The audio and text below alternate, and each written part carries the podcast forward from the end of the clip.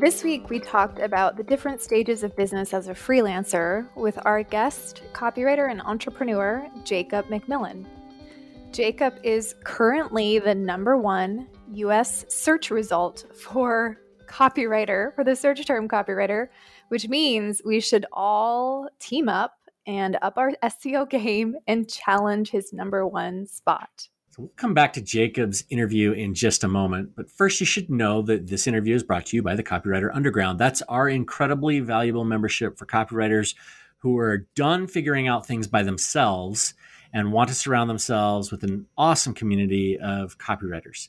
It includes our perfect proposal training, our persuasion course, our new sales course, plus more than 20 templates and dozens of presentations, all designed to help you make progress in your business.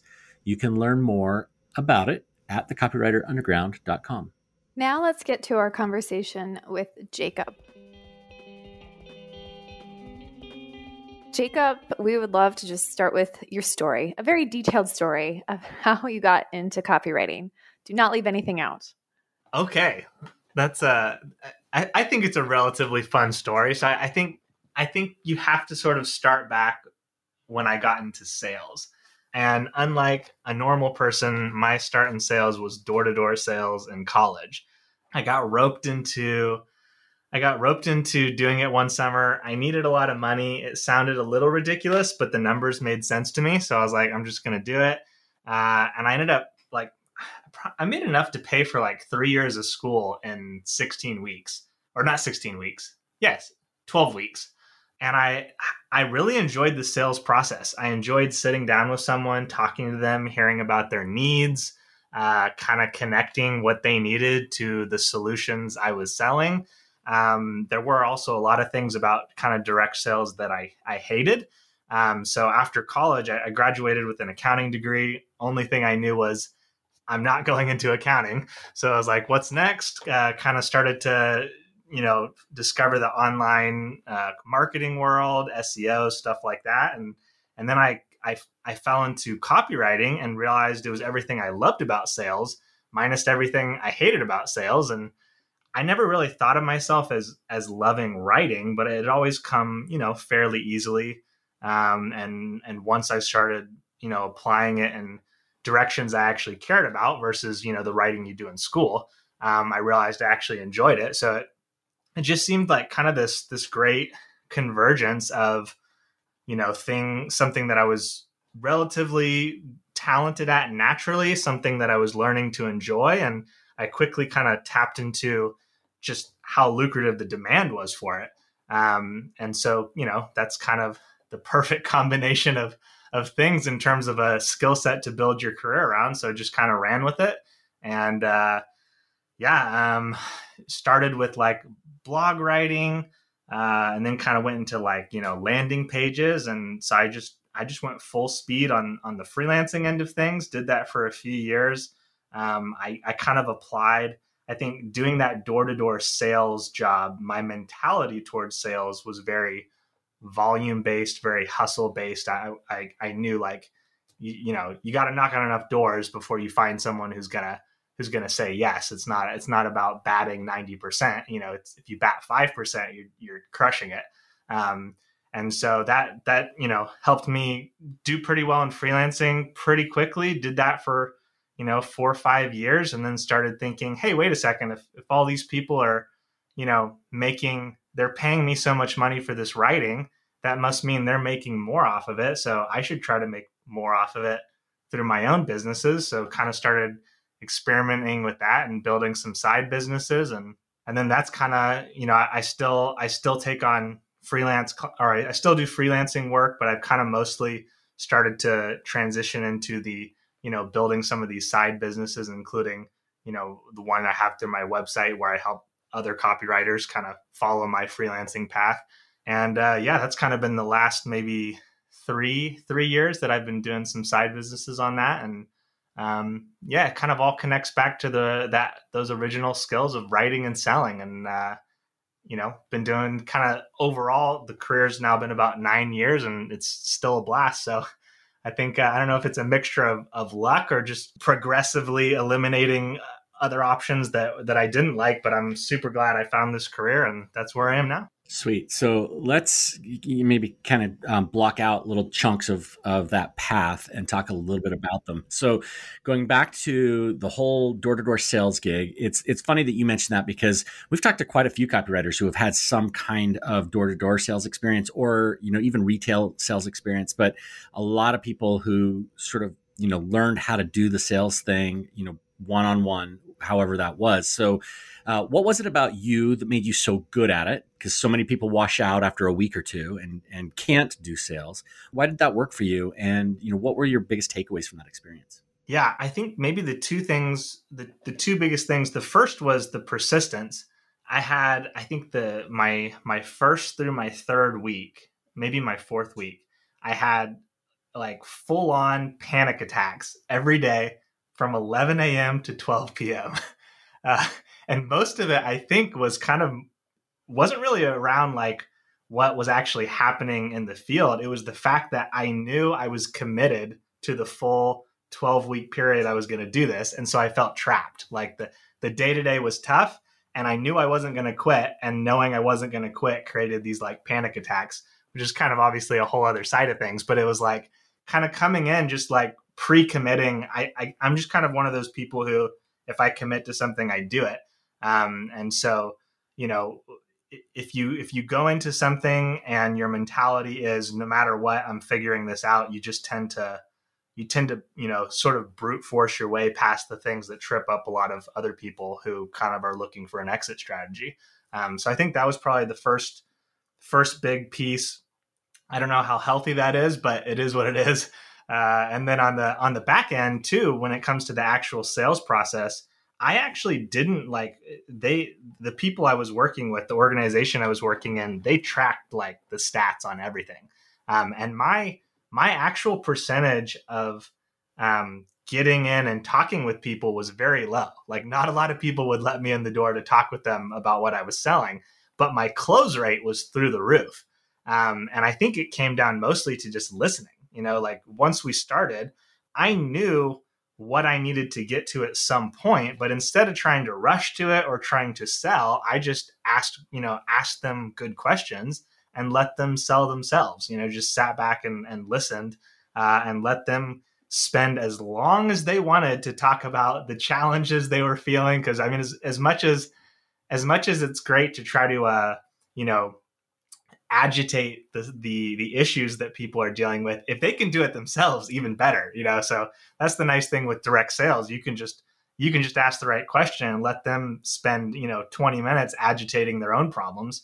Um, and then it's just a matter of you know if, if if you have something if you're selling something that has a great product market fit then it's just a matter of you know just very clearly showing how it's going to solve the things that they just spent 20 30 minutes agitating um, and so I, I I wouldn't rush that. I would give it. I would I would let it take its time.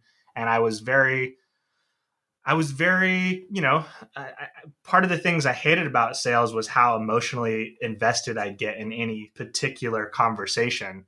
I mean, it, it was kind of a two edged sword in the sense of people could feel that I really cared and that I was actually genuinely interested in the challenges they were facing and genuinely looking to see if what I was selling could help and the upside of that is that you know when you are able to communicate that authenticity and make people feel seen and like their you know their problems are are are, are real and uh, important then you know they're they're more likely to purchase from you. And maybe you already said this jacob but what were you selling? Sort of like educational handbooks.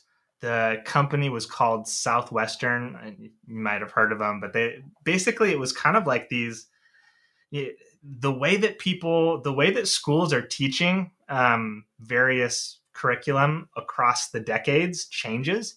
And so it was kind of designed to help parents sort of bridge the gap between how they learned stuff when they were in school and how their kids are being taught it now. Um, you know, because kind of the the classic little uh, anecdote they would taught that they they hammered into us in the sales training was like, you have you know you have the, the dad who's been an engineer for 40 years and can't help his elementary school kid do a math problem because they're using this like cube method or something you know um, And so, you know, basically just kind of bridging that gap and helping helping parents transition their knowledge of how to tackle, you know, these these various concepts from the old way it was taught to the new way it was taught. I hate the cube method. I gotta say. it's a it's a real pain point. I like. Oh I, my I, gosh! It's, I will buy that book any day. Yeah. No, right? yeah. Sell sell Rob the book. Sell him the book. He will buy it. Oh. Um, well, that so your audience is mostly parents. Um, what what did you learn from that time about parenting that prepared you for your own parenting experience years later? Oh man, I don't know if I learned anything about parenting from that, except for maybe like just that so many parents genuinely care about their kids, you know, and just just absolutely genuinely want the best for their kids. Um, uh, yeah, I mean, you, it, it's crazy because you'd have you you'd come in you you come into certain neighborhoods that were like really run down, and you'd have kind of some people think, oh, like you know, I'm not going to sell anything here, but you can you can walk into a house that's worth 50k or a house that's worth 5 million and oftentimes you're going to get the exact level of of you know care and love for the kids that translates into what they're investing you know their available money in. Um, which i you know I, I, hate to frame it from kind of like a a, a, mon- a monetary view but that was kind of you know at the time that was my lens and i think i think if there was any takeaway on the parenting side it was just that you know love for kids has nothing to do with money. yeah. Okay, cool. And um, when you got into copywriting and made that transition, it, it almost sounds like it was really easy for you to just kind of take off in the copywriting freelance space. So, what were you doing to attract your first few clients? This sounds like sales. The sales side was easy for you, but um, were you pitching, you know, clients? Were you doing something else to build your authority? What did that look like? Yeah, so it started I mean, and and this is what you know I teach my own students is I, I think reliably when you're first getting started, it has to be outbound. I like it's the only reliable way. It definitely has been true for me, and you know, um, through all the students that I've worked with, out just getting getting out and getting in front of people, putting the numbers in. That's how it was for me. It started with um, before I really kind of had the mental model of freelancing. It started with you know, I was just kind of looking for part time jobs to fill up my schedule. So like I, I'd get on Craigslist and I'd look up jobs connected to things that I might be able to do. And that's how I landed my first job, which was in uh, my first sort of client who was an SEO. And they were basically having me, you know, write articles on pest control and was uh, used car repair and all, all sorts of, of uh, you know, local, local SEO type stuff. Um, and so for me, I was just like, okay, I have I have this one person. They're paying me kind of a fixed a fixed amount. Um, so let me go see if I can find more people that look like this through Craigslist, which is how I'd found them. Um, so like every day, I would just hop in and see if there were any new postings. Uh, and then I kind of started to discover that hey, Craigslist isn't the only spot for this. Started finding some of the different job boards, and so I just you know every day I just open up the various places that had a potential for new listings and look through and see if there's anything relevant and, and pitch it if it was. Um, and I, I didn't really, I wasn't really on the clock to make any, you know, particular amounts of money at the time. So at first it was very, it was very passive, very casual, just kind of a, a habit that I would, you know, look for any place a potential new gig could be posted.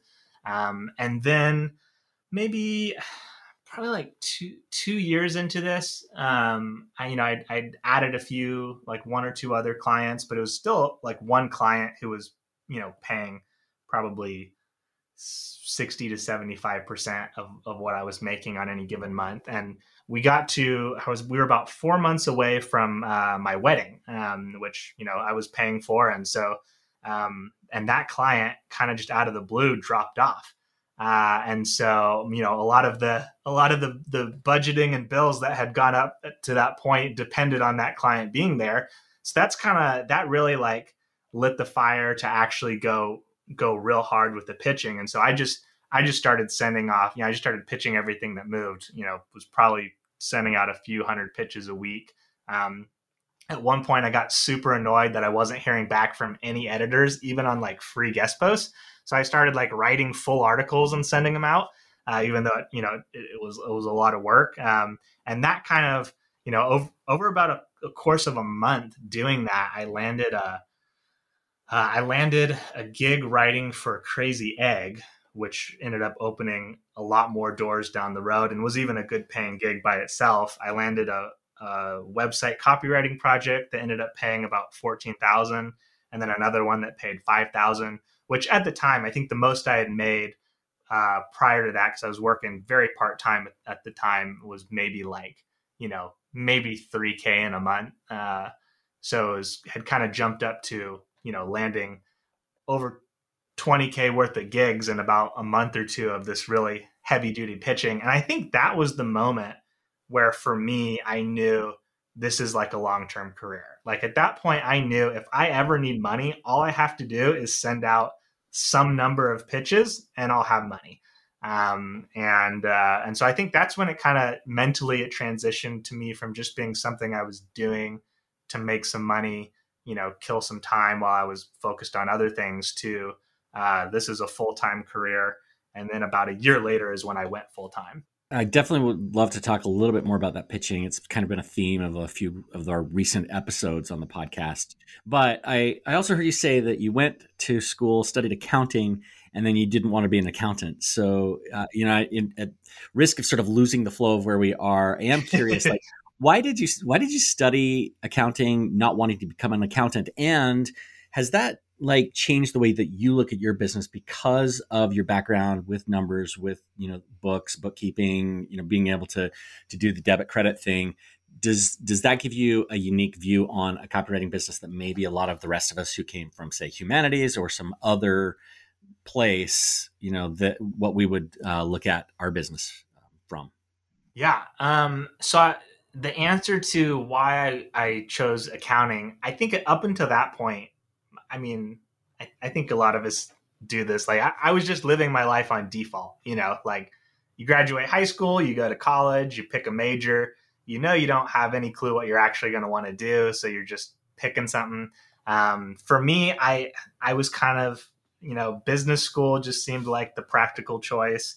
Um, the, and then kind of within business school, accounting and finance, both were sort of interesting to me they were kind of the, the two more prestigious majors um, and accounting like we had like a like a top 10 nationally accounting program at university of georgia. Uh, it was kind of what the business school was known for and it was supposed to be the really hard major.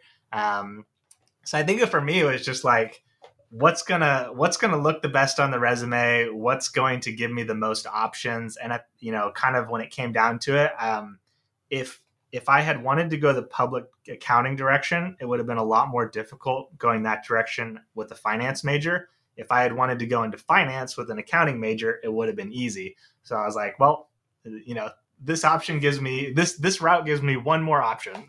so it was, it was a very practical, very uninteresting, uninspiring choice, like many of my life choices. Um, and uh, you know, in the end, how how much of an edge has it given me in in the numbers department? I'm not sure. Um, I will say it was very easy for me to do my taxes for like the five years that I did them myself. Um, so that was definitely a bonus.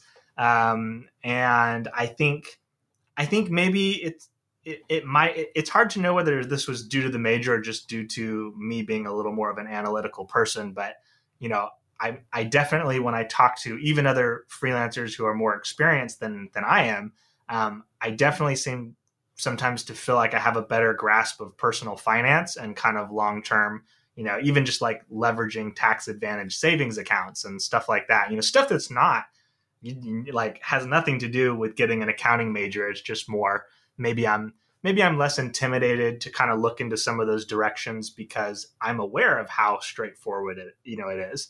Um, so that would probably be the biggest thing. Um, and I think too, I don't. This might be kind of an accounting thing, but just being very being very metrics focused. You know, um, one thing I do with my students is when I ask them like, "Hey, what what's your goal?" A lot of times writers tend to have very vague goals uh, or very vague milestones they want to hit. So I'm all I'm always trying to transition you know concepts into numbers because uh, I think going after a clear number, especially a number that's fully within your control, is what you know has the most impact on forward growth and business growth. So to get back to the pitching, I wonder if there's a way, like what your perspective is on marketing over time as a freelance copywriter. And you know the initial stage is really like outbound like you shared and that worked well for you and works well for many um, pitching clients reaching out to them. When did you feel like you kind of moved into a, the next phase of marketing and putting yourself out there where maybe you focus less on sending cold emails and yeah. more on speaking on podcasts or something else? Like can you kind of break that up for us and describe your perspective on that type of authority building in the marketplace? Yeah, I don't think anyone wants to spend the rest of their life pitching. so that was definitely looking to move to that next phase. I think is is definitely important for me. Um, it was through finding some sort of recurring distribution, which for me was SEO. Um, I would say maybe two years into me being full time, I got like real serious about trying to learn SEO. I'd been kind of like, I'd kind of been flirting with it a bit um, and even ranking for some things, but it was like I'd, I'd, identify a term I thought ranking for would have a big impact, and then I'd, I'd rank for it and it would be like meaningless. Um, so I was like, okay, I, I need to actually get serious about this. So I really dove into trying to understand keyword research um, and things of that nature. Uh, and then once I would say that took about a year of trial and error, like very intentional. It, was almost like I learned more by osmosis than by actually anything clicking. Um, and uh, and then I started, you know, getting some SEO results. I was ranking for like professional copywriter or expert copywriter or something like that, and and then website copywriter. Um, and they get you know those terms brought in less traffic than you might expect but uh, but it was enough to start getting some good lead flow in on a month to month basis. And then at a certain point the, at, when i was probably the getting the most leads through you know the most copywriting leads through my site it was like between 30 to 40 a month. And at that point you know there, there's just no reason to pitch because uh, you know you're getting these warm inbound leads which are kind of higher quality anyway. So um, but I've seen people, you know, I've SEO was the route for me. I've seen people do this through, you know, just building a massive audience on LinkedIn. I've seen people do it through just like really strategically connecting with people on Twitter uh, constantly. Um, there's, you know, you can do it like if you're kind of focused around building an email list, you can do it sort of the JV route of kind of doing little partnerships with other people who have lists of people who are you know in, might be interested in hiring you, lists of entrepreneurs, things of that nature. Um, so I've seen it work in a lot of ways. I think I think every copywriter, if you if you work long enough, you get to a point some sooner than others where referrals will take off a big chunk of that, um, just co- almost organically. Uh, but at the same time, I I don't think there's any truly passive lead gen. Even when we talk about SEO, these other things, there's always some sort of active, ongoing work involved. Um, and uh, and I kind of equate it to you know if any Fortune 500 company told their sales team to take a month off, you know the the company would just crash and burn in a month. Uh, and I think it's the same with freelancers. Like whether whether you're doing cold outreach, whether you're doing sort of branding, marketing, or some combination of the two, you know, you, the you kind of just have to accept from the beginning that it's going to be a monthly part of building your business. And so whether whether you kind of do the outbound early, which I think gets the faster results, or find some sort of channel that you want to commit to ongoing to get that more inbound eyeballs, the the key is just that you're doing something every month. Yeah, uh, you know, when you mentioned earlier as part of some of your pitches that you started actually sending out full articles. I'm guessing that's not something that you would recommend to people, you know, that you were you're coaching or talking to now. But what was the result of that? I, I mean, in some ways, I I almost like the idea because it stands out. It's really different, and you know, if it, if it gets results, you know, doing those things that don't scale early on in your business can be pretty effective even if you can't keep doing it but you know tell us a little bit about how that worked out and and why you stopped so that led that led to me getting there's this there's this website that's pretty big in Australia called SitePoint. Um, that led to me getting a, a, publication on SitePoint, and that was actually the the funny thing is, um, up until that point, like most most of the stuff I was getting paid for was like from working with like an SEO client who wanted to, you know, get a link from an article out of your byline, like so kind of you are guest posting on behalf of the client.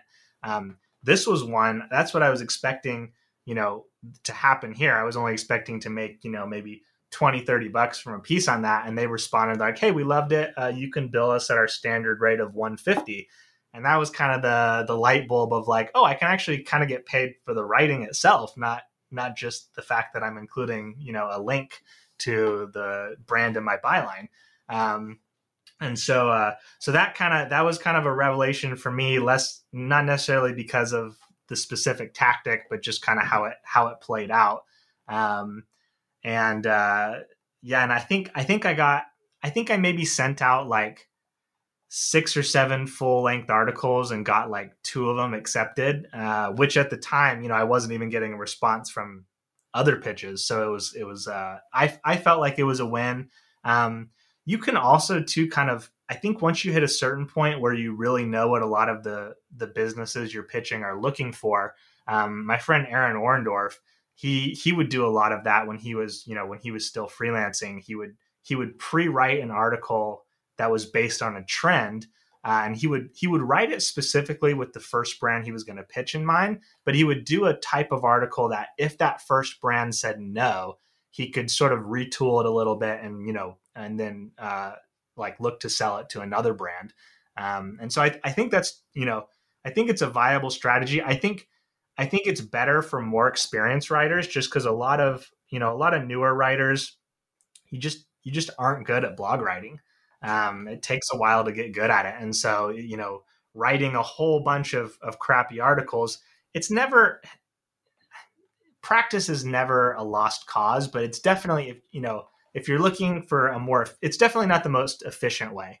Um, I think, I think pitching like writing out headlines uh, and pitching like, you know, two to three different headlines uh, to any individual client is kind of probably the a good mix of it just being a completely, you know, uh, a completely copy paste pitch and doing a full article to pitch them. It kind of middle grounds it a little bit, uh, and I had the most success doing that strategy. Um, but at the end of the day, it's never it's never a bad thing to to practice the craft you're trying to get good at. Yeah, sure. That that makes sense. Were there other things at this point in your business that you were doing that wouldn't scale today that, you know, were just getting you in front of the right clients or, you know, helping move your business forward? so I was doing a lot of guest posting and I I didn't care if I didn't make any money from a lot of the writing I was doing. Uh, and that, you know, at the time, so, some of those were like connected to someone, you know, paying me to throw a link in my byline. Uh, a lot of them weren't. I just wanted to get my name out in kind of the marketing space, and a lot of those ended up translating to other gigs. I think I think at a certain point you sort of get to the point of diminishing returns when it comes to when it comes to having your byline out there. Um, but it, when you're first getting started, um, you know, I definitely I definitely think that's a non-scalable thing that can have a big impact for so many reasons too. You know, you, you can get your byline out in front of you know potential clients if you're if you're guest blogging in a, in a niche you want to target you know you are connecting with editors in the space uh, ideally editors who can help you become a better writer by critiquing the work you're sending them and or or just making it better and you can kind of evaluate what they change to make your your content better but it was like it was to the point where i had one client who i was working with telling me that like my name had come up while their their editor was talking with an editor from some other marketing blog at a conference you know like so like if you're if if you're like doing so much of this that your name's starting to pop up when editors are talking, like you're you're on the fast track to be getting a lot of paid work. Um, and so yeah, it's just kind of like it, it doubles as a networking thing. It can, you know, if you do a really good job and like something you give them for free performs well, you can always follow right back up and try to upsell them on a paid gig. Um, so I, I just think that's if we're talking about non-scalable stuff that's really effective for newer writers, that would probably be the number one. Okay. And then, yeah, I was going to ask you what else you would recommend today, you know, 2021. It's getting to be really competitive in the copywriting space as more people move into freelancing. What else do you think copywriters need to do today to stand out in a crowded marketplace, especially if they are new, they're a little less well known, other than what you shared already around, you know, getting published um, and creating guest articles? I think, you know, one place where I would defer from kind of the prevailing advice that I see a lot for newer writers is I don't actually think you need to like niche down in your first year or two. If you come into the field with a specific, you know, niche that you really want to target, then great. Um, I think it can it can definitely help. But I see a lot of new writers really get hung up on like trying to find a niche. Um, and to be honest, I don't really think I don't really think having niche expertise helps you a whole lot until it's been stacking for like three, four, five plus years. So to me, like I, I think, you know, especially when we talk about saturated places where most of the the niches being recommended are are very busy and do have a lot of established experts. I think coming in and just taking, you know, a wide range, anything that interests you, pursuing opportunities in it, taking a wide range of gigs, um, and kind of letting letting the niche and even the writing type itself sort of come to you find the thing you know find the avenue that you most enjoy where the opportunities are opening up for you um, and then you know if if you if you wait two years to kind of really let let the niche come to you and then you know really specialize in it you, you're not going to lose a whole lot of ground in terms of your career trajectory. Um, and you might find you know you, you, might end up finding certain avenues that aren't in really crowded spaces because as as you know as as crowded quote unquote as the the freelancing market is becoming it's all relative. Like we're we're talking about you know a hundred percent year over year e-commerce sales growth They're like the the supply hasn't even in my opinion isn't even close to catching up with the demand. So i think there's i think there are hundreds of, of industries and niches and specialities that are you know still uh, people are struggling to find you know great writers in those niches. Even even in my i'm in a, in a fairly saturated one which is kind of the the b2b marketing you know blog content and and copywriting and i have clients coming to me who i, I who are like really wanting to do more work with me because they've been you know sampling out lots of other writers and are still struggling to find a good fit so um, I think it's kind of, you know, let let the niche come to you. And then once you do, I think prioritizing prioritizing mastery over income earlier on is really advantageous. That's another thing I see a lot of is sort of as much as I agree with the idea of charging what you're worth and there are people being underpaid, I see a lot of, you know, especially in the beginning stages, I see a lot of writers who are sort of rate chasing. They got paid kind of more than their writing was really worth this one time. And so every future client they're trying to land at that rate instead of more looking to drive demand to their work and price based on demand um, and so that'd be kind of the other thing is you know like i would much rather and, and i taught you know I, I go through this process with my students i would much rather see them work on a hundred projects in their you know first few months that are paying 50 bucks a project than land like two 5k gigs where they only get two you know two practice rounds. Um, so that that's kind of another thing is just you know that's definitely something I've done in numerous places throughout my career. Is any place where I felt like, hey, this is going to give me this sort of a gig or this sort of a direction is going to give me an opportunity to increase my mastery. I'll take it, even if it's a pay cut. You know, um, and I, I, definitely recommend that if if you're in the newer stages. You know, if you're if you're five years plus, ten years plus, you know, uh, then probably the the the mantra of charge what you're worth, don't accept the you know the low ballers is is much more applicable to where you're at. Yeah, anytime you're talking about mastery and trying to get better at stuff, you're talking my language. So, you know, I, I anytime you're investing in yourself, this is why you know Kira and I talk all all the time about joining masterminds and and you know surrounding yourself with people who can help you grow. Like, I'm I'm all about that. So, um, 100% agree. You know, with with a lot of what you're saying there. Let's jump in here and talk about one or two things that stood out to us. So, Rob, what did you take away from this conversation? So there's a few things here that uh, I started making notes about. Number one, you know, going back to his early experience with the sales process and just asking questions. And you know that that was kind of his secret. You know we talk to copywriters all the time who are you know saying okay how can i sell myself to my clients? I'm about to have a sales call. What do i need to say? And our advice is almost always just ask questions. Ask questions about the business. Ask questions about how they find customers. Ask questions about what they're doing their marketing today. You know what are you know the hot buttons? What are you know the the features the benefits all of that stuff. And and you're always asking questions to try to understand the business. And ironically, when you do that, when you're, you know, asking all the questions about what you don't know, it shows the the prospect that you're interested in their business, that you're trying to figure out the best ways to help them, and it, uh, in, as opposed to selling yourself, where you're talking about all the great things that you can do, it actually is more effective at selling them on you, just because again you're showing interest, you're learning about the business, and you're starting to identify some of the problems and the things that they need help with.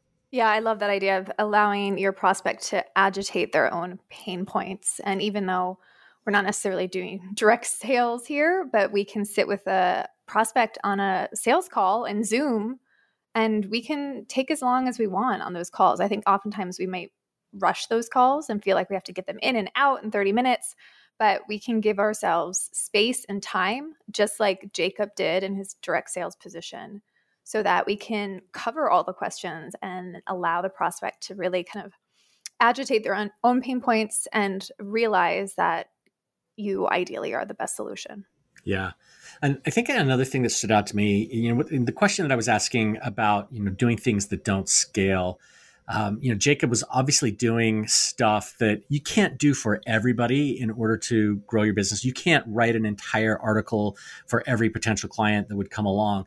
But when you have more time than you have clients, when you have more time than you have projects or more, more time than you have money, you need to use that time in order to do things that stand out. And so it's impressive when he's talking about how, you know, he would write the whole article doing spec work, which is not something that we would usually recommend, but uh, you know, doing these things that don't scale in order to stand out. And I think that there are other ways that we can do that too. That we need to be aware of you know when when we do have a six figure business or you know when you do have enough clients coming through that you know they're taking up all of your time you can't spend your time doing that stuff. But again when you have a lot of time and not a lot of money projects clients it's smart to do those things that uh, you can't do at other times of your business. Yeah and that's why i like thinking about the different phases of your business and and marketing and how you put yourself out there because there are these really distinct phases just like Jacob mentioned how he started pitching and he focused heavily on on pitching for at the beginning, and that's not something that is necessarily I guess it's sustainable, but most people don't want to continue pitching. Um, but you kind of evolve out of that eventually, and then you get referrals, and then you can focus on something else. Which he then went and focused on SEO. But it's there's no one right way or one way to do things as you start marketing and evolving. I think that's why it's important not to compare yourself to all the other copywriters and content writers out there because they might just be in a different phase. So while they need to do something else, maybe they need to focus on pitching. You may be past that stage and need to focus on building your authority in a totally different way. So I think it kind of all goes back to just kind of knowing what works for you and where you are in your business growth and not comparing yourself to others. Yeah, and I think that's why it's kind of fun to interview copywriters on the podcast from different stages of their business because, you know, when we're talking to somebody in their first year, they're doing things very differently than, you know, people who have built six-figure businesses and are talking about, you know, building agencies and the products that they've developed. And so it's um, I, to me, it's interesting to see all of those phases kind of play out with the people that we get to talk to every week. Yeah. So anything else um, stand out to you? So maybe one other thing, um, you know, Jacob mentioned the niche question, and this is something again that comes up a ton. In fact, you and I were talking this morning, and I think you said that you're tired of talking about niching. Should we niche or whatever? But I, I think as he recommends uh, that it's not always the best thing to choose a niche right out of the gate. You don't necessarily need to launch your, your copywriting business without a niche, um, but there are things that choosing a niche you know does help you do. You know when you're talking about a particular niche that starts to attract people who are in that niche you're able to demonstrate that expertise. And so while it is you know okay to launch without a niche it is okay to explore several different niches to see if one's a better fit for you than another or if you you know connect with those clients. Um, he is right. You don't necessarily need a niche to succeed at the beginning but it can help you focus your business as you start to grow. And you, you like you were saying go through some of those other phases in the business um, you know, when you get to phase three or four, you oftentimes, almost always, would uh, you know niche into something or other, whether it's you know a a particular industry, whether it's the kind of deliverable that we uh, create, or whether it's the kind of problem that we solve for our clients. Yes, and I have nothing to add. I think you covered it, and I'm going to take the week off from talking about niching. Awesome. So let's go back to our interview with Jacob and ask him about starting a content agency if I'm remembering this right, Jacob, you also started an agency uh, at kind of at this point in your career track. Tell us a little bit about you know the thinking that led to that and why you also ended that experiment. Yeah. Um, so basically, what happened there was I had a client that I had just I had gotten I had gotten them so big that just to continue growing the blog, I needed more people. So I sort of had to create you know, to kind of tackle this bigger budget and vision, I had to create a team. Um, and so I went through the process of creating that team. And then, you know, once you have the team, you know, initially uh, it, the capacity of that team is was higher than than what the one client needed. So I started looking to add some more clients and started kind of building a small agency, mostly built around you know a, a contract work team. Um, and I did that for I think it was about a year, maybe a year and a half.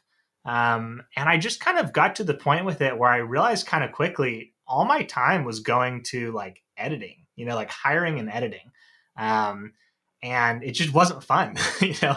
Like I at, the, at this point, I really do enjoy writing. Uh, I really do enjoy creating. Um, and so for me to be in a situation, you know, even even though it was fairly lucrative, to be in a situation where I was spending most of my time kind of trying to you know hire train manage uh, and edit work um, just you know wasn't appealing to me. I i started experimenting too with uh, i brought in a project manager to help with that to see if that would kind of solve it um, but i realized too at a certain point that you can't really build you can't really build a business around contract workers like freelancers um, i love freelancers i am a freelancer we are not the most reliable of individuals, you know, and, and not to say we can't be, and there aren't very hyper professional freelancers, but just as a general rule, like if you're trying to build a, a 10 year company, you know, you, you bring in a freelancer, you find a great freelancer who you can bring in at 10 cents per word. You know, if, if they're a good freelancer, they're going to be charging 20%, 20 cents per word within the next six to 12 months, you know? So it's just kind of like, um, whether it was through you know you go through the process of bringing a writer onto the team and then three months in you can't really afford them anymore or you know just kind of you know there are there are a lot of freelancers who just aren't aren't aren't great with deadlines and things of that nature. So it's just kind of one of those things where i realized if i was if i was going to continue growing it i really needed to transition into like full-time hiring. Um, and i kind of just i even with the even with the freelancers i realized i didn't like the anxiety of having other people's livelihoods on on my mind all the time of like hey like you know if i lose this client i'm going to need to like i'm at that point i'm not just hustling for my own income i'm hustling for you know five people's incomes 10 people's incomes. And I realized like that's not why I got into solopreneurship and freelancing to have other people's well-being on my conscience. So it was kind of between that and not enjoying the day-to-day work of managing and editing and things of that nature. I just realized agency running was not for me. Yeah, and I love this conversation because uh, we are Rob and I are possibly creating an agency together. Okay. Um, I'm just trying to find more ways for Rob and I to partner. totally. So, um, More Rob coming at you from every direction. That's just like, what else? What else can I do with Rob? Let's do this. Okay, so um, what would be your advice? I mean, to someone maybe like me who is interested in building the agency model based off what you've learned. I mean, clearly it sounds like it wasn't a good fit for your your goals and what you enjoyed. Um, but for someone who wants to do it, what advice would you give them? Maybe based on like what didn't work for you or what you would do differently if you were to jump in again? Yeah. Um, I think I think the, the biggest thing I'd recommend is having a real specific vision of what you want your personal involvement to be and making immediate full-time hires for the positions that for the key uh, objectives and roles that you don't want to do um, because I, I think you I think you can make the the freelance contracting model work if you're not necessarily wanting to go to full time writing hires, uh, but you really want to have someone who wants to handle all that, who's good at it, who's a good editor, uh, you know, kind of fully invested in that. That would be that was probably the, the single best hire I made was bringing in the project manager. It just you know they, they were fantastic to work with. Um, and it made a huge difference. It just it didn't change kind of some of the the other things that I didn't like about the uh, the experience. So that would be the big thing. And then uh, obviously that's kind of the fulfillment side. Then obviously you need you know you need to have a really clear understanding of how you're going to be growing the lead pipeline to facilitate you know the the uh, roller coaster of you know client inflow and outflow as you build the team because I, I think that's even even just kind of from the copywriting end, one of the things I've noticed a lot in talking and, and getting to know entrepreneurs over the years is, you know, in sort of a service based business model, you sort of deal with this like you're constantly in this state of like not having enough, like not having a big enough team to fulfill like you know the amount of work you have uh, or not or having too big of a team for the work you have. Like there's never like a perfect equilibrium on that note until you just get massive. Um, so kind of you know pre-understanding that challenge going in and having a clear idea of how you're going to tackle that would, would probably be my biggest recommendation. So jacob let's talk about where you are in your business today. Uh, I know you're not doing the same kind of stuff. Obviously, you're not doing the agency thing anymore, um, but I think uh, you're not writing for clients quite as much as you do. You oh, you have some programs. Tell us a little bit more about where your money comes in and you know how that all breaks down. Yeah. So about 18 months ago now, um, I like I stopped taking on new freelance work for a season, and I was like, I'm going to give myself 12 years to just try to grow you know, grow my own blog and email list. Uh, and I was planning on making like a freelance copywriting course. Um, that was something that, you know, just over the years, a lot of the real popular courses uh, that had been around since, you know, I, I was in the field in 2012. Um, I just was constantly hearing poor feedback on, you know, some of these really super well known brand names. Um, and with the big piece being that they didn't really teach how to land clients.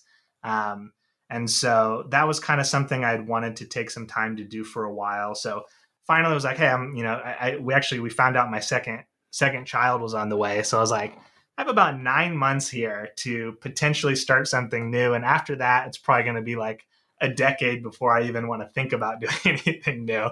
Uh, which uh, I was definitely I was definitely right on that end. At least you know the my predict my productivity went off a cliff when that second kiddo came around. Um, so I spent like nine months, you know, just working on creating lots of content, building my email list, and and pre-sold that course and started building that course, and and uh, it ended up being super well received, and you know the the email list has has grown a lot. So that's kind of become probably you know the biggest the biggest part of what I'm doing right now is working with students in that course, and then we also kind of have a we have a community as well called Right Minds that's um, it's exclusively for writers who are kind of more in the intermediate plus stage of, of running their business. Um, and so between those two things and, you know, creating, creating content, that's kind of my, my main business at the moment. Um, I also uh, do kind of quite a bit in terms of um, investing um, and um, working right now. There's kind of a new company called Copy AI. Uh, you might have heard of it. It's their utilizing GPT-3 to help entrepreneurs in particular kind of do, you know, work out the baseline for for new copy. Um, so I've been kind of working with them as well, and uh, and then I've I've, I've uh, bought some websites on the side that were like low revenue generating, and then working on in, improving their SEO and kind of kind of a it was kind of an alternative to real estate play, like you know something where had a pretty stable income stream coming in, and you know had a much higher um, much higher revenue to investment uh, ratio versus like you know purchasing and renting. Um, and so I've been experimenting with that over the last two years and have kind of some of those going on the side and just anything where it's like, hey, how can I how can I create sort of reusable assets through the writing skills I've developed? Okay, I want to ask two questions. I'm going to kind of hog the the mic for a little bit. So first one, is productivity because you mentioned productivity plummeting after your second child. Um, yes. I am expecting my third in June. And so I'm just assuming I'm just going to like, yeah, just crash and burn. So I, Congrats. I, am always looking for ways to kill my productivity. And a great and time to start an agency too, by the way. You know. Yeah. So we're going to start an agency and I'm going to leave Rob in the business by himself. So um, I would love to just hear how you are juggling that as far as schedules and like work times with two young children. So that's question one. And then I'll wait on question two. okay. So, I mean, I think the my first answer would be I'm not well. um, the this definitely the last let's see he's he's about nine months old now so this has definitely been a very very challenging nine months and i don't know that there's any good way to approach it. For me, it's been kind of um, it's been kind of finding like what are what are the smaller things that I can commit to. Um, so like I noticed kind of right off the bat, like my ability to focus and writing long form was gone, just absolutely gone. Um, and so instead, I was like, well, why don't I do 10 minute podcast episodes and I can post one of those a week and that will be my my ongoing the thing you know the maximum thing that i can commit to in place of these 40 hour you know uh, work blog posts.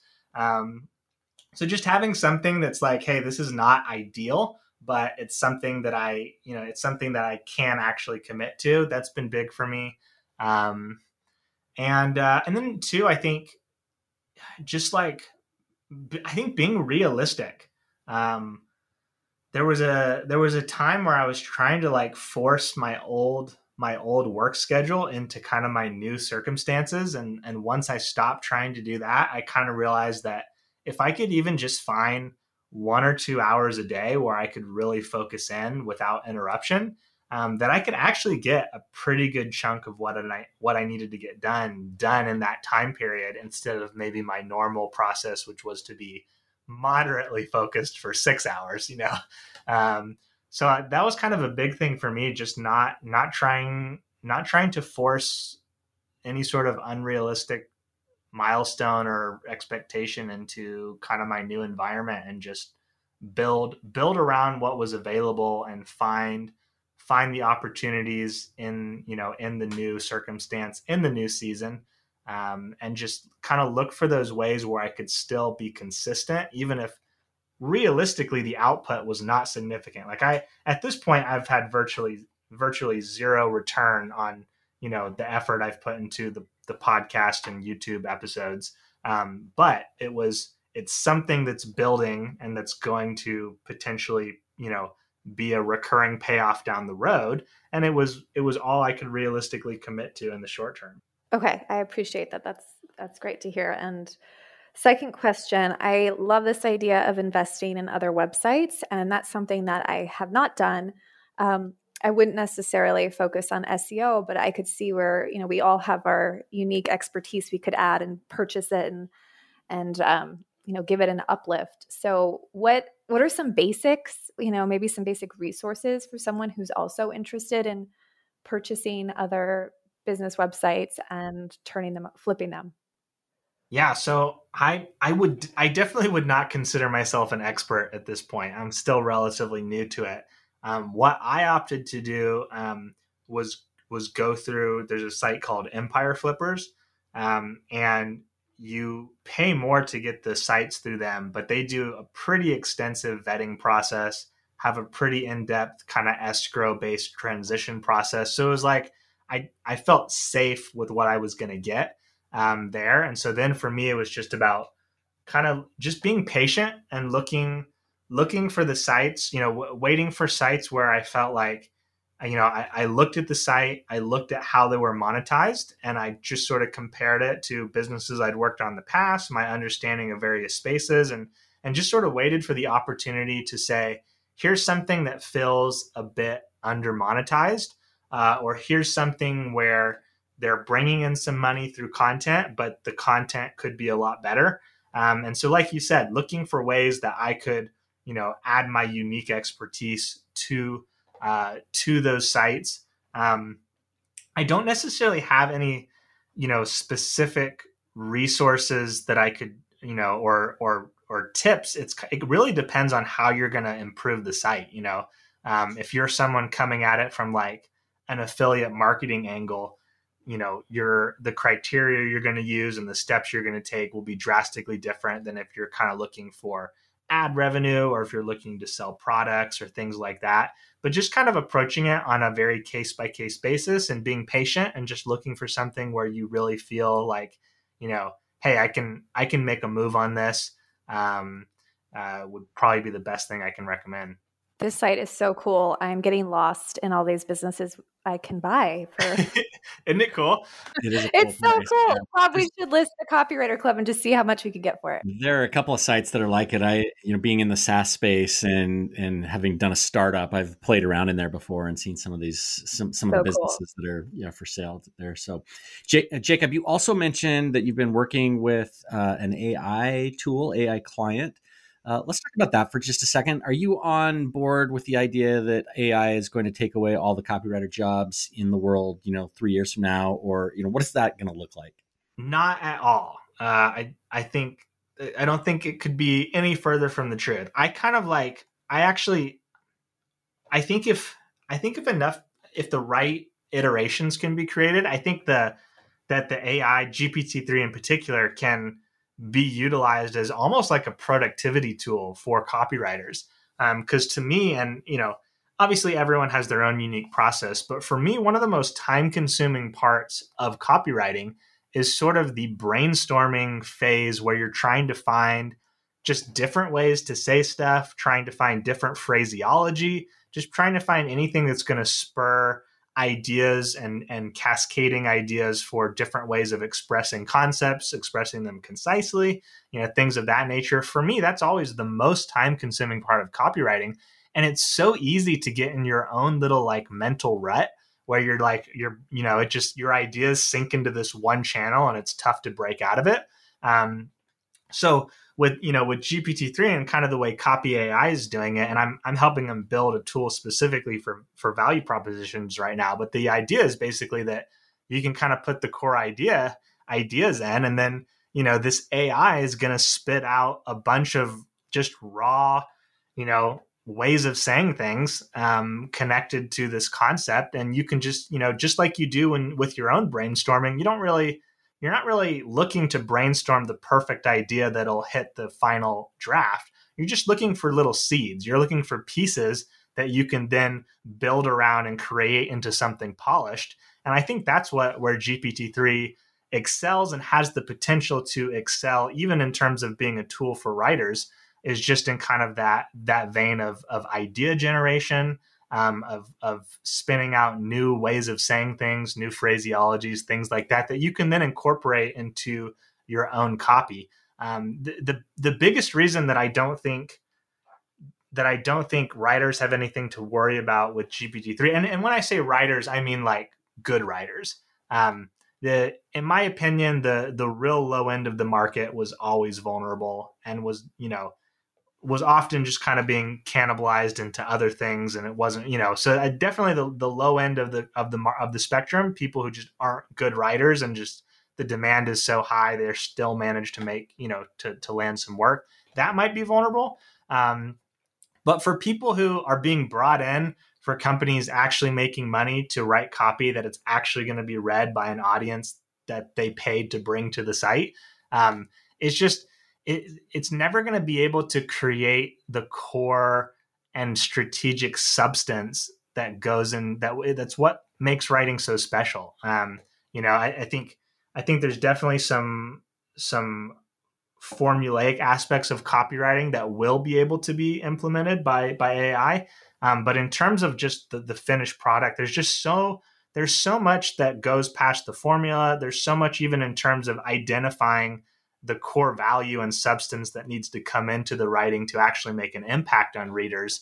Um, I just yeah, I, I I'm definitely not worried. Even being kind of at the forefront and working with some of you know these tools that are being used by actual entrepreneurs in some cases even to put copy on their end website i just i definitely don't see it being a threat as a general rule all right jacob so i'm leaving this conversation feeling very energized to be a copywriter so thanks for that feeling excited about an agency and excited about flipping businesses on empire flippers so i feel like yeah you've given us a lot to think about and look forward to where can our listeners um, find out more information about what you're up to? Um, and along with that, what is what are you doing next that we should know about? Yeah, so I'd say uh, if you head to jacobmcmillen.com, um, you can find my blog, which has you know several hundred thousand uh, words of free content there. Um, I have a the the podcast I mentioned every week. I try to do like a ten minute YouTube video slash you know podcast episode on on writing, marketing, and freelancing. Uh, to get the flex in there, if you Google copywriter, you'll find me at the top result. Um, and then, uh, wait, uh, what? yeah, I, I, guess I, I never uh, I never slipped in my party trick at the in our episode yet, but um, that's yeah, that's what I've been mostly working on the last year is getting rankings for you know copywriter, website copywriting email copywriting, copywriting books. I think. Uh, oh gosh, think, you're right. You are top of the list. That's crazy. Yeah, I think. Uh, I think you get. You're. I think I'm jostling with one of your guys' articles for copywriting books. Uh, we like we trade places uh, one and two every few All days. Right. time, time to break out the big guns. We're going to take you down, Jacob. Oh wow, game on, Jacob! I don't know anything like, about SEO, but I'll do it. It also, I mean, it depends a little bit, I think, on uh, search settings or whatever, um, because you know uh, Google's personalization sometimes will drop things onto people's um, search results that are related to them, right? So it may not come up totally. first for every single person, but uh, yeah, you're right. Come up first for me, Jacob. You're we're definitely taking you down. Everyone listening should take down Jacob.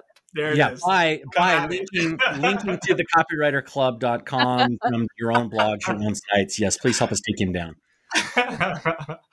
uh, but yeah, I mean that there's there's not really anything at the moment, any particularly new projects. Just kind of focused on you know creating creating the best training I can for people trying to grow their freelance writing businesses, and that's about it for the time being. That's awesome.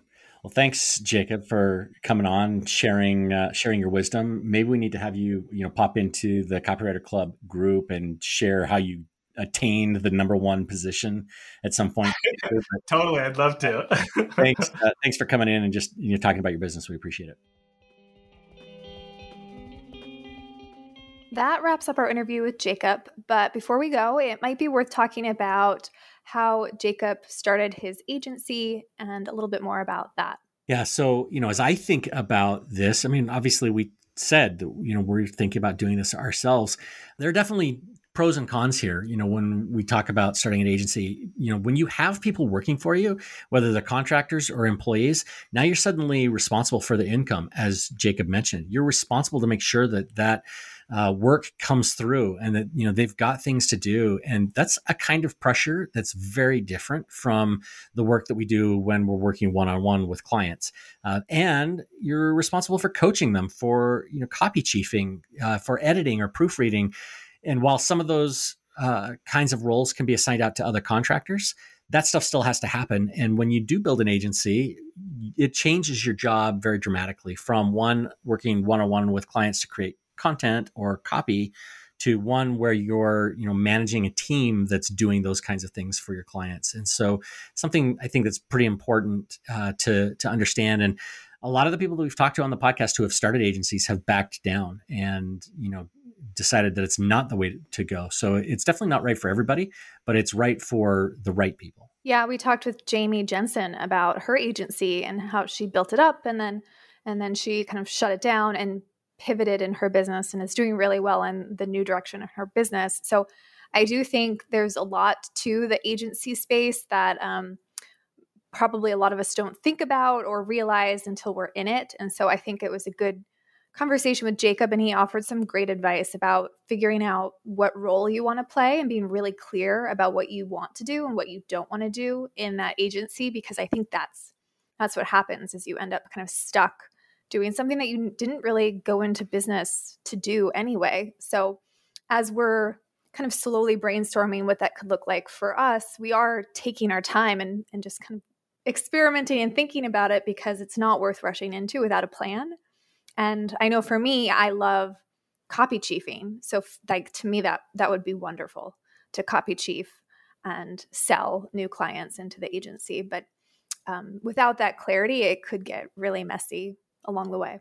Yeah. So again, I, am definitely not slagging the idea of starting an agency. Like if agency is the goal for you, uh, it's you know the it's something that yeah build into that and start to develop that. And if it's not if you're the kind of person that just wants to write for clients and you know work that one-on-one have those personal relationships then uh, you know there's there's other ways to build a successful copywriting business that maybe gives you more of what you're looking for. So uh, those are the things to think about there. And then i know you mentioned this in the introduction and you know we kind of buried it to the very end of of the interview but i mean his ability to show up as number one for the term copywriter is pretty freaking amazing, in my opinion. Uh, I, am not exactly sure what what Jacob did to to earn that, but I'm jealous. Yeah, I think it's really impressive, and I, I kind of love that he le- left that till the end of the interview too to share that. And the you know competitive the competitor in me wants to challenge him and take him down, which I think is is a fun challenge. But yeah, that's really impressive. So well done, Jacob. Yeah, exactly. And then maybe finally, you know, some of the other investments that he's making, you know, the the Empire Flippers um, site that he mentioned, and you know, buying sites and doing interesting things with them. Again, this is something that we really haven't talked about on the podcast before. You know, when we've talked about the different kinds of things that copywriters can do, as far as you know, developing products or the different services, the different packages that they can offer.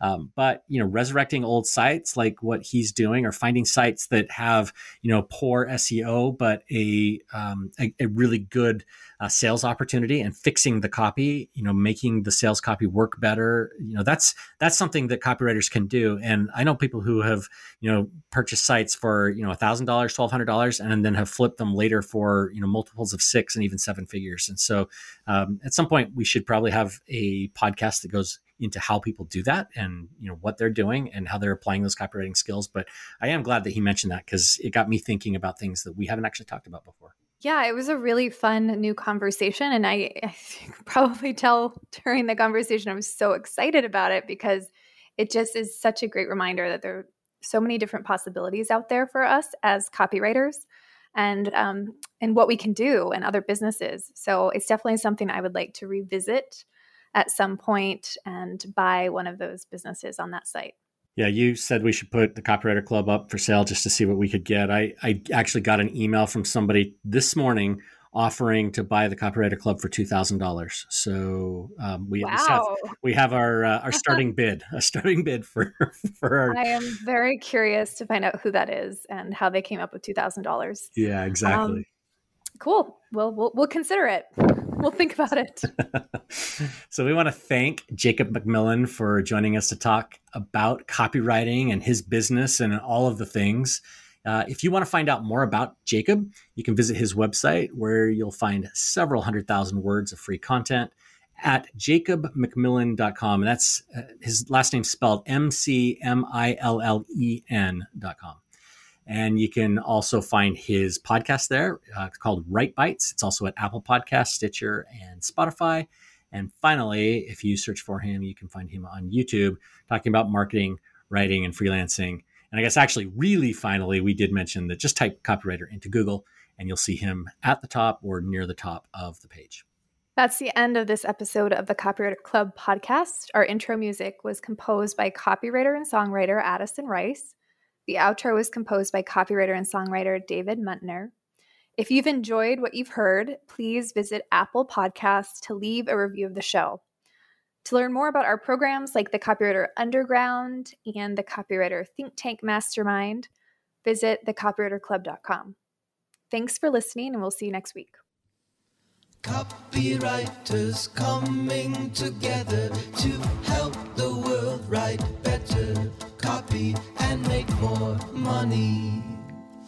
Kira and Rob's Copywriters Club can make you lots of money. Listen